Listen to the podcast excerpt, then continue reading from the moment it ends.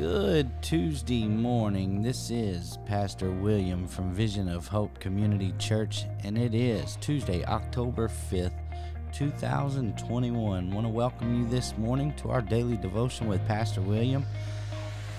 Hopefully you had a, a good and wonderful weekend. Sorry I was not able to get on yesterday and uh, do a quick daily devotion. Really sore from that wreck, uh, but I... Uh, getting over it now, but I do want to say good morning, and let's uh, go on and dig in. But do want to remind you first that if you do not have a church home, Vision of Hope, we would love to have you come visit with us, forty-two oh five Cane Run Road, Louisville, Kentucky. That is four oh two one six. Uh, again, forty-two oh five Cane Run Road, Louisville, Kentucky, four oh two one six. Uh, we have service on Sunday mornings at ten forty-five, and then again at six thirty p.m. Then also Wednesday night prayer meeting. Uh, that is at six thirty p.m. Love to have you come out and pray with us.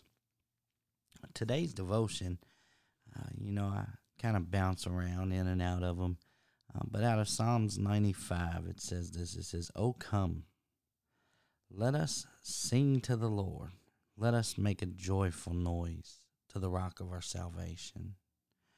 Verse three says, "For the Lord is a great God and a great King above all gods." The Lord is a great God. And He is a great, great King.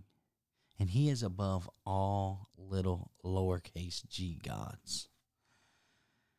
Then if you look at verse five, it says, "The sea is His, for He made it, and His hands formed the dry land."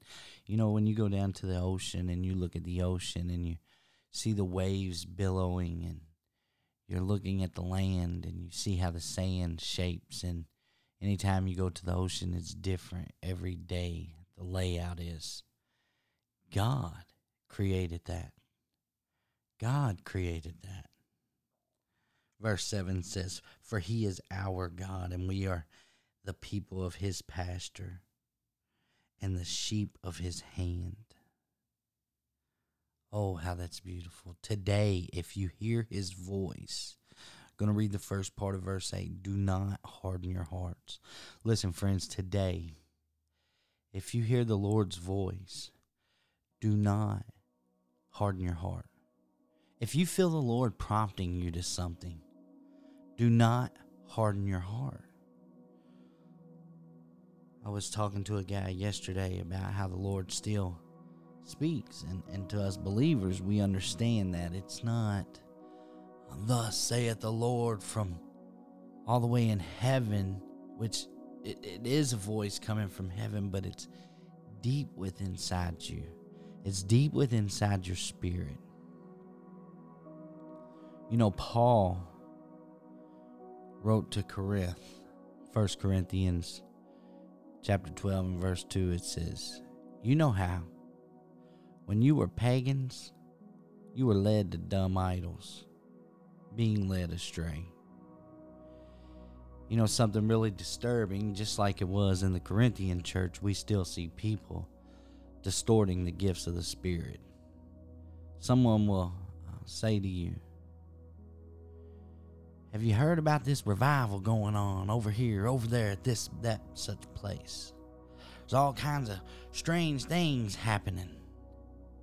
People are falling down like they're glued to the floor. Some are indecently exposed, and some are laughing all out of control. Some are roaring like lions, and then some's barking like dogs."